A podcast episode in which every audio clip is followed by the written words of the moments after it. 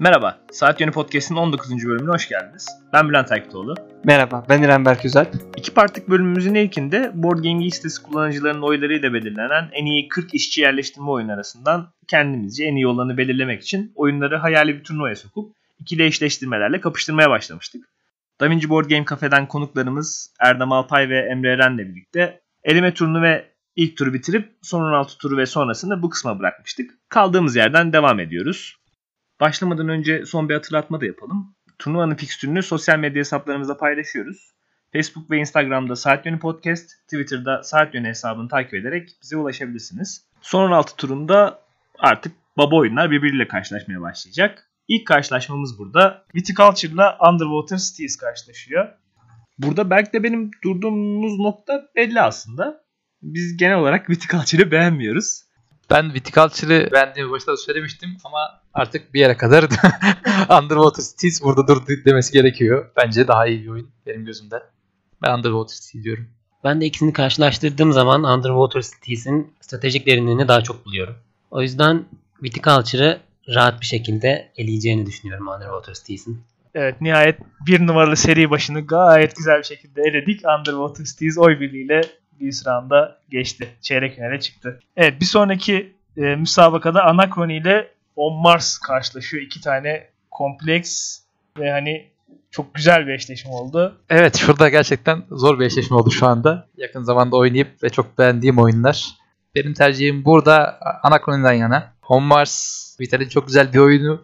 Yani çok beğeniyorum ama Anachrony'nin o masada duruşu, işte oyundaki mekanizması hala benim için daha önde gidiyor. Ben Anachrony'yi seçiyorum.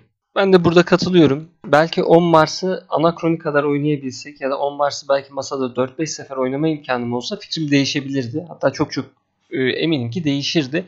Ama 10 Mars kurması, öğretmesi, oynaması Anachrony karışık olmasına rağmen 10 Mars bir tık daha karışık olan bir oyun ve çok sık da oyun görmüyor ne yazık ki.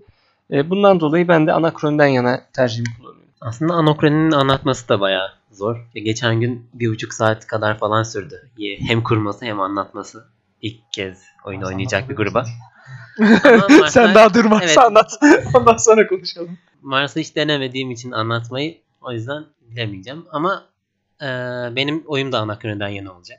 Evet, ben de Anachrony diyorum. İkisi de gayet güzel oyunlar ama Anachrony tema olarak ve yani mekanik olarak çok çok beğendiğim bir oyun benim. O yüzden Anachrony'yi bir üst round'a taşıyoruz. Bir sonraki eşleşmemiz Winhouse'la Architects of the West Kingdom. Ya Burada ama bir siklet farkı var yani. Winhouse ağır basıyor bence. Bu. Evet. İkisi de çok beğendiğim oyunlar ama bir önceki roundda da söyledim. Winhouse'un benim gönlümde yeri ayrı. Lasoida'nın hala en sevdiğim oyunu. O yüzden Winhouse diyorum ben de. Ee, Architects'e e, galeristi e, kaptırmıştık. bir mağlubiyet yaşamıştık orada ama artık Winhouse'a yedirmeyiz. benim de oyun burada Winhouse'dan yana. Emre sen ne diyorsun? Ben de seçecek olsam Windows'u seçerim. O yüzden Windows'u geçirdik zaten. Evet bir sonraki eşleşmemiz Russian Railroads'la Zolkin. Allah. Evet. bu, bu zorlayacak bizi. Mekaniklerinin orijinalliği açısından Zolkin öne çıksa da bence Russian Railroads daha güzel bir oyun diyorum. Zolkin severlerin artık artık gazabına uğrarım. Şöyle geçen turda Russian Railroads'u önermememe rağmen ben bu turda Russian Railroads'u önereceğim. Ee, hani Zolkin keyifli bir oyun, güzel bir oyun. Ama e, Russian Railroads'taki stratejik derinlik Zolkin'de bilemiyorum. Russian Railroads daha derin bir oyun gibi geliyor bana. Daha çok keşfedecek şey var gibi geliyor. Biraz daha Zolkin'de e, daha basit ve cheesy diyebileceğimiz stratejilere daha yatkın bir oyun gibi geliyor. O bakımdan ben bu roundda Russian Railroads'tan yana tercihimi kullanacağım. Yani masada hangisini kurup oynamak istersin deseler şu an için benim Russian Railroads tercihim olur. Benim çok zorlanacağım bir eşleşme oldu bu. Bunun böyle çok daha sonra karşılaşmasını isterdim. Çünkü ikisini de üst sıralara taşırdım. Benim tercihim şöyle. Her ne kadar ben Berk'in dediği gibi Russian'ı daha çok sevsem de daha çok oynamak istesem de ben burada Zolkin'e oy vereceğim. Derinlik olarak yani Zolkin'deki o e, işçi koyma kaldırma ve işte bekletme şeyinin hani çok daha derin olduğunu sonradan fark ettim ve bunun hakkını vermem gerektiğini düşünüyorum. Oynamak isteyeceğim oyun her ne kadar Russian Railroad olsa da benim oyun Zolkin'den yana. Ben de oyları eşitleyeceğim sanırım. Ee, Zolkin'i oynadıktan sonra oynadığım ve en sevdiğim oyunlar arasına girdi Zolkin. Hem stratejik derinliği açısından hem de görselliği açısından. O yüzden benim oyunda Zolkin'den yana olacak. E, yine konukla aynen misafirlere karşı sunucular olarak kaldık. Zolkin'i geçiriyoruz. Şu an yani ağlamak istiyorum.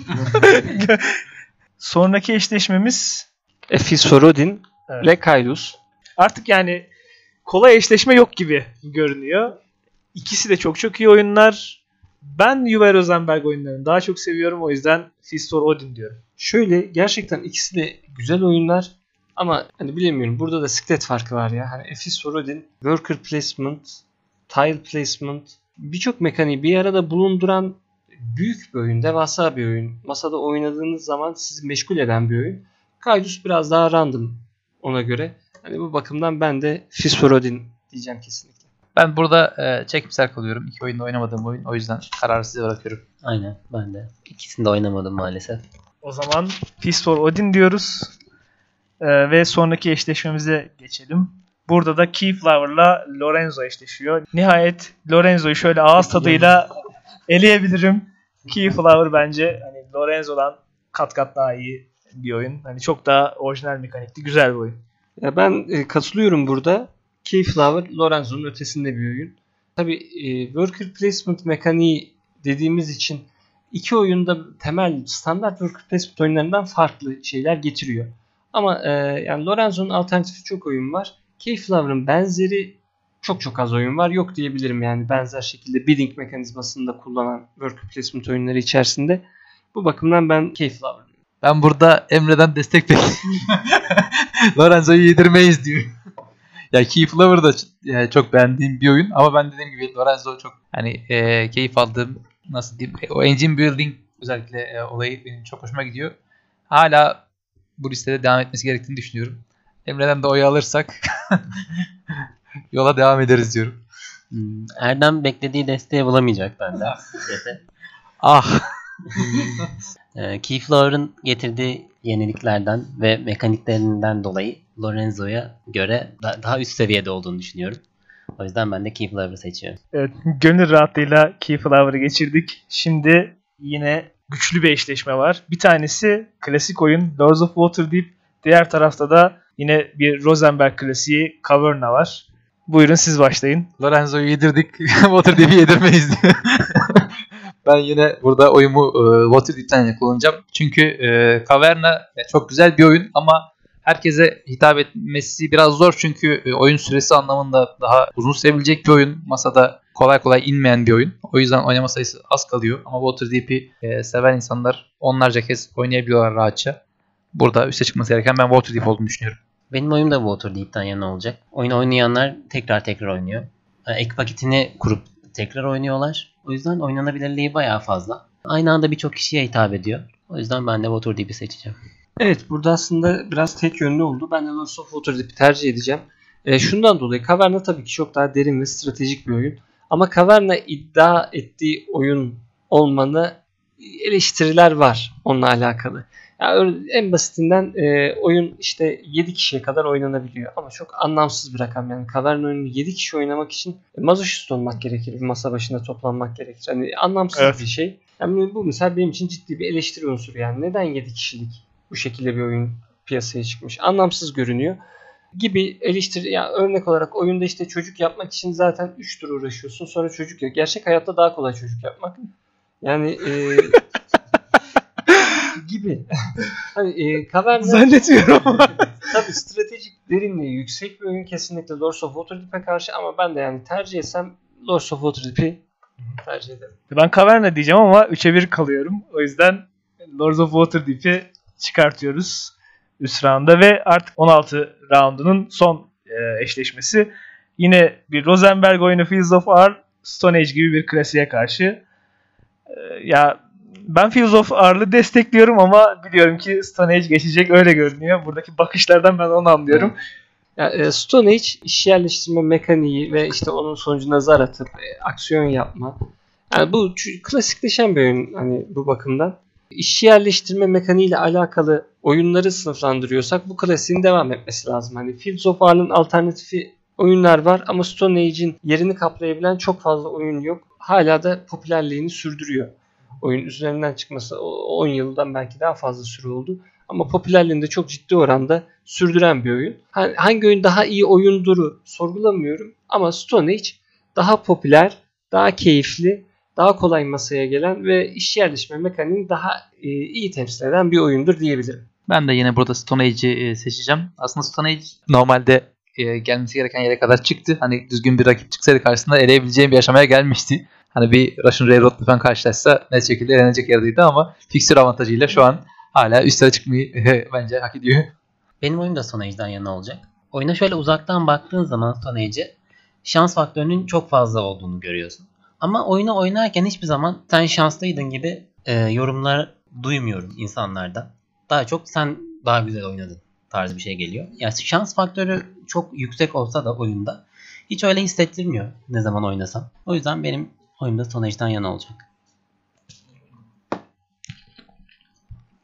Evet şu an hostlarımız e, masayı terk ettiler diyor. Biz hemen e, mikrofonları alıp Artık, artık masadan kalkıyoruz. kaldığımız yerden devam edelim diyor. Programı ele geçirdik diyor. ya şaka bir tarafa. Evet yani Stone Age 27. seri başı olarak girip eleme turundan gelip artık çeyrek finale kadar çıktı. Artık çeyrek finaldeyiz. Burada hani sürpriz isimler de var. Yine çok güçlü e, isimler de var oyunlar açısından.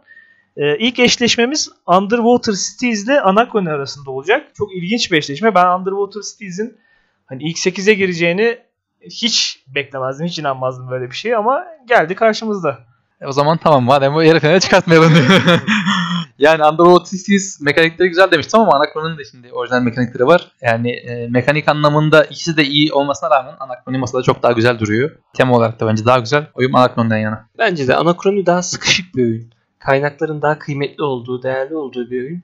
E, Underwater Cities'de biraz daha puanın nereden geldiğini anlamadan da puan alabiliyorsun. Bence de Underwater Cities Anacron ile çok fazla yarışamaz. Hem mekanik açısından çok öne geçiyor. Hem oynanış açısından. Ee, o yüzden benim oyum da Anacron'dan yana olacak. Yani bölüm başından beri o söylediğimiz bir deyimi burada tekrarlayayım. Arada siklet farkı var. Yani Anacron ile rekabet edecek seviyede bir oyun kesinlikle değil bence Underwater Cities. O yüzden Anacron'u yine oy birliğiyle üst roundda artık yarı finale çıkardık. Sonraki eşleşmemiz. E, Winhouse'la Zolkin. O güzel eşleşme evet. oldu. Listedeki belki de kalan oyunlar içerisinde en ağır iki oyun denk gelmiş olabilir. Evet, ben Winhouse diyorum. Ben de burada Winhouse diyeceğim. Ya. Russian Railroads'u yedi göz göre göre Zolkin. Winhouse'umu yedirmem artık yani yok artık. Evet yani Winhouse işçi yerleştirme mekaniğini tematik biçimde uygulayan bir oyun. E, Zolkin'den belki temel farklılığı da bu. İkisi de mekanik olarak ileri seviye oyunlar. Konuştuk daha önceki roundlarda da. Stratejik derinliği oldukça fazla olan planlama gerektiren oyunlar. Ama Winhouse'a baktığım zaman gerçekten e, şarap üretimiyle alakalı tematik unsurlar içeriyor.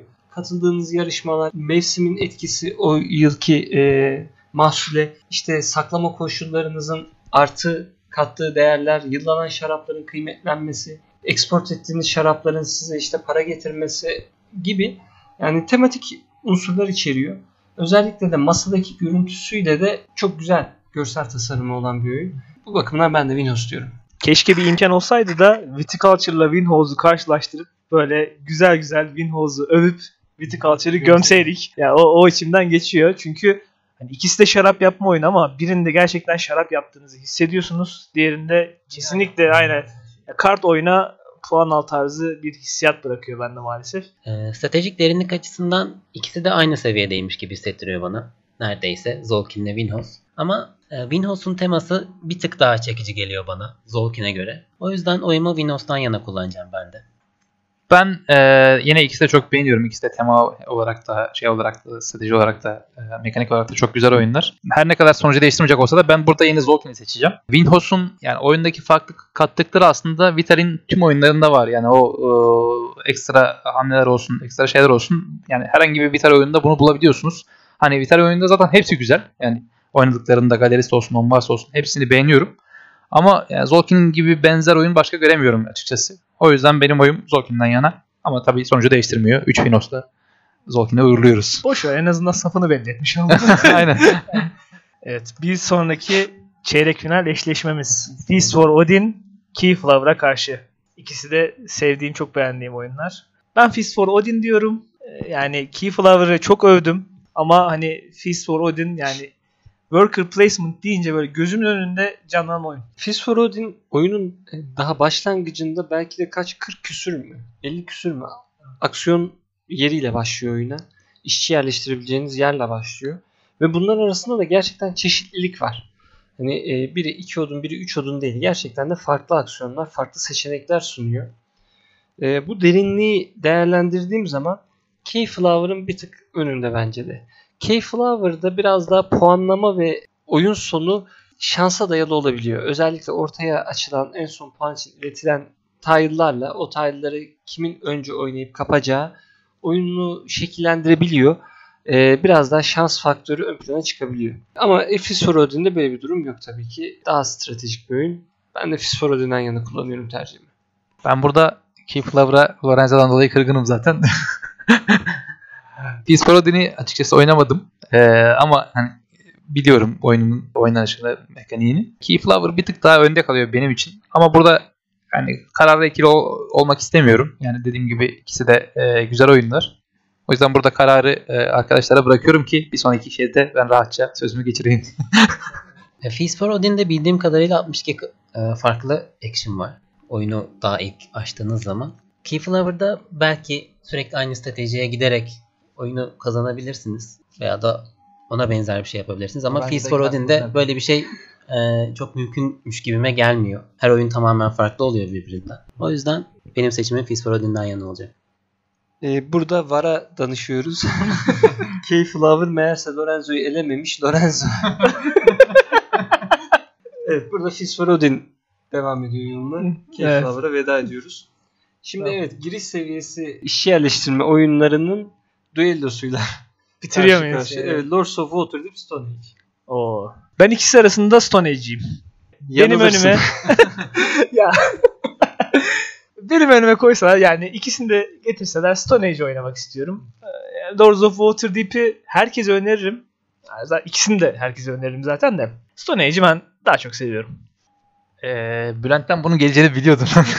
o yüzden geçen tadım hazırlığımı yaptım. ya ikisi de dediğin gibi giriş seviyesinde ve hani birçok insan e, rahatça önerebileceğimiz oyunlar. Benim Waterdeep'i önde çıkarmamın e, ilk sebebi şu. Her ne kadar Stone Age'de zar e, şans faktörünü devre dışı bırakıyor bir şekilde. Yani zarları e, manipüle edebiliyorsunuz ya da işte ona göre kullanabiliyorsunuz. Ama yine de e, Waterdeep'in zarsız bir e, worker placement olması benim gözümde onu Stone Age'in bir tık daha önüne getiriyor. Oradaki hamleleri seçme tamamen yani şanstan bağımsız olarak size kalmış durumda. Şans faktörü yine var. İşte çıkan görevler olsun, çıkan intrik kartları olsun şans yine var ama Stone Age kadar değil bence. O yüzden ben oyun Waterdeep'ten yana. Evet zor bir seçim. Ben de bayağı arada kaldım. Ama Lords of Water deyip bir tık daha önde benim için. Çünkü oynanabilirliğinin daha yüksek olduğunu düşünüyorum. Stone Age'e göre. Oyunu birçok kez masaya kurup birçok kez farklı bir oyun oynayabilirsiniz. Stone Age ile kıyasla. E, Albenisi daha fazla olan bir oyun aslında. Teması Dungeons and Dragons teması dolayısıyla da Albenisi daha fazla olan bir oyun. Evet yarı final müsabakaları. Evet, nihayet son dörde geldik. Bir sayalım istersen. Evet. Anachrony geldi. Anachrony, Winhouse, A Fist for Odin ve Lords of Waterdeep. Lords of Waterdeep e, Burada işi babaların babaların yanında biraz cılız kaldı ama Hırvatistan olarak evet. Anachrony ile Winhouse. Yani ilk yarı finalimiz bu. Evet. Belki evet burada yani gerçekten iki tane çok kaliteli, keyifli oyun. Burada benim ama şöyle bir şeyim olacak doğrusu. Anachrony'ye biraz daha yakın zamanda ard arda oynadığımdan ya da beraber de oynadığımızdan dolayı bir pozitif şeyimiz var, eğilimimiz var. Belki bundan bir yıl, iki yıl sonra değerlendirsek daha farklı da olabilir Anachrony hakkındaki yorumlarımız. Ama e, hani doğrusu oyun kalitesini de gösteriyor. Hani ne zaman oturup masa başına oynadığımızda keyifle kalktık. Oyunun stratejik derinliğini, farklı stratejileri, farklı binaların verdiği bonusları gördük de Winhouse çok kaliteli bir oyun, çok başarılı, tematik de bir oyun. Ama Anachrony de bir o kadar tematik baktığımız zaman. Ee, ve yani bilemiyorum. Anachrony'yi ben bir tık daha önde görüyorum. Ee, şundan dolayı şu an tekrar oynama isteği hangisi için daha fazla duyuyorsun deseler ben Anachrony'yi tekrar şu an oynamak isterim. Şu an için görüşüm o yönde. Benim de benzer şekilde oyun yani ilk baştan söyleyeyim oyun Anachrony'den yana olacak burada. E, Zaten bu gece e, Bülent'in de bahsettiği gibi oyun gecesiydi. Vaktimiz yok diye podcast'e döndük. Ama podcast'ten sonra Anachrony'ye oturacağız gibi hissediyorum. Winhouse'da bulduğun oyununuz işte tema olsun ya da mekanik olsun bu tarz şeyleri Anakron'da bulabiliyorsunuz ve Anakron'inki hani bir tık daha öne geçiyor çünkü e, o zaman yolculuğunu oyuna yedirebilmek kolay bir şey değil. Ve bunu başarılı şekilde uygulanması benim çok hoşuma gitti. Winhouse'u da az önce söylemiştim zaten. Yani Winhouse güzel bir Vital oyunu ama Vital oyunlarını ben hani e, nihayetinde temalar birbirinden çok bağımsız olsa da birbirine benzetiyorum. E, e, benzer mekanikleri kullanıyor kendi içinde. İşte birbirine action yaptırma gibi. O yüzden hani çok ne kadar beğensem de Anachron'un arkasında buluyorum Winhouse'u. Oyum Anachron'dan yana. E, şöyle e, aslında birisine de bu iki oyunu anlatırken birisine bu iki oyundan bahsederken işte birinde Portekiz'de şarap yapıyoruz. Porto şarapları, farklı şaraplar yapıyoruz. E, bunları işte tadıma gelen şarap şeyleri oluyor falan gibisinden anlatıyorsun. Öbüründe işte dünya yok olacak. E, bunu biliyoruz. İşte bilim adamları geçmişe yolculuk yapıp işte yani hani teması bile çok daha ön plana çıkıyor. Yani insanda heyecan uyandırıyor. Anakron'un teması, oyun içindeki oynanışı, ne zaman biteceğini bilmemen oyunun. Yani oyunda o heyecan, o gerilimi uyandırıyor. Uzay teması, o şey daha yani keyifli. Erdem'in sunduğu fikir şimdi bile çok hoşuma gitti. Bu kadar yorulduktan sonra. Yani şu an Anakroni'yi kurup oynayalım deseler ben de oynarım. Ama Winhouse için aynı şeyi söyleyemeyeceğim. Yani Anakroni'de farklı bir ırk deneyeyim. Onunla oynayayım. Şu stratejiye gideyim diyebiliyorum şu anda. O yüzden benim de oyum Anakroni'den yana olacak. Ya ben ikisini de oynarım şu anda. Ama ya seçime şansı bırakmadığınız için çok memnun oldum bu eşleşmede. Ya ikisi de benim ayrı ayrı bayıldığım oyunlar. Ya ayıramıyorum birbirinden. O yüzden sizin görüşünüze katılayım sadece. Anakroni'yi artık finale çıkartalım. Evet sıradaki eşleşme Efis Frodin ve Lords of Waterdeep. Evet. E, Shaquille O'Neal'la evet, Shaquille O'Neal'la Allen Iverson. öyle bir eşle evet, öyle bir eşleşme oldu. Meseleni farklı. ya, e, evet zor zor bir eşleşme oldu gerçekten. Benim hani bu finalde görmek isteyeceğim iki oyun bunlardır. Gerçekten benim finalde görmek istediğim iki oyun bunlardır. Çünkü iki farklı yeri dolduruyorlar. Benim kendi e, hobiye bakış açımdan da dolduruyorlar. Yani Fizz for Odin, yani ben karışık oyunları seviyorum. Puan salatalarını seviyorum. Bunu da belki en iyi implement eden oyunlardan bir tanesi Fizz for Odin. Yani bir worker placement oyunu oynadığını ne zaman hissediyorsun dersen Fizz for Odin derim. Aklıma gelen oyun Fizz for Odin olur. Ama öbür taraftan da Lords of Waterdeep e, daha önce e, bölümde bahsettiğimiz şekilde hobiye ciddi bir katkısı olan oyun bence de. Ben kendi e, hobiye başlangıç dönemimde de işte ilk başladığım, oynadığım oyunlar, sahip olduğum oyunlar içerisinde çok fazla kişiyi belki hobiye çekecek oyunlar değildi. İşte Robinson Crusoe mesela bunlardan bir tanesi. Ya da Eldritch Horror. Ama e, günün sonunda Lords of Waterdeep ile çevremdeki arkadaşların hani e, kutu oyunu hobisinde tanışmasına vesile olan benim e, içinde özel bir yeri olan oyun. Hani bu bakımdan biraz kararsız kaldım ben. Sizin şeyinize göre kararımı vereceğim. Ya ben ya benim anladığım şu yorumlarda e, Katan Worker Placement olsaydı kazanmıştı turnuva yani. Yeni oyuncu kazandıra kazandıra kazandıra e, o seviyeye geldik gibi. Ya bence hani tartışılmaz zaten Stone Age'in de lazımdı. Lords of Waterdeep e, giriş oyuncular açısından harika bir oyun ama hani artık bir oyuncu gözünden bakacak olursam Fist Odin'le kesinlikle rekabet edemez. Ben zaten bahsetmiştim. Peace Parody'ni oynama fırsatı ama oyunu biliyorum diye. Tabii ki burada benim oyun doğal olarak Waterdeep'ten yana olacak ama e, Peace Parodyn çıkarsa da e, finale çok şaşırmam. Çünkü e, Bülent'in dediği gibi hani kendi içinde daha kalitesini ispatlamış bir oyun olduğunu düşünüyorum. Daha üst seviye bir daha ağır bir oyun olduğu için de bu seviyede artık yani önüne geçebileceğini kabul ediyorum. Tabii bundaki rahatlığım da finalde Anakron'un galip geleceğine olan inancından ötürü. Yoksa biraz daha direnirdim diye. Diyeceklerim bu kadar. Benim oyum da Feast for Odin'den yana olacak. Ben de karışık oyunları bayağı seviyorum. Waterdeep, Feast for Odin'in yanında soft bir oyun kalıyor. Madem kıstasımız Worker Placement ve Worker Placement'ı da Feast for Odin'de bayağı derin bir şekilde görebiliyoruz. O yüzden bence de Feast for Odin geçmeli. Evet nihayet büyük finale geldik. Ya benim içime sinen bir final oldu şimdi. e, Finali konuşmadan önce söyleyeyim. Gerçekten yani Anakroni ile Fistorodin ya finale çıktığınız zaman ya bu da bunun da finalde ne işi var? Bunun burada ne işi var demeyeceğiniz oyunlar kesinlikle. Ya biz zaten bir tane Juve Rosenberg oyunu olması lazım. 40 oyundan 10 tanesi falan Rosenberg'in evet oyunu. yani.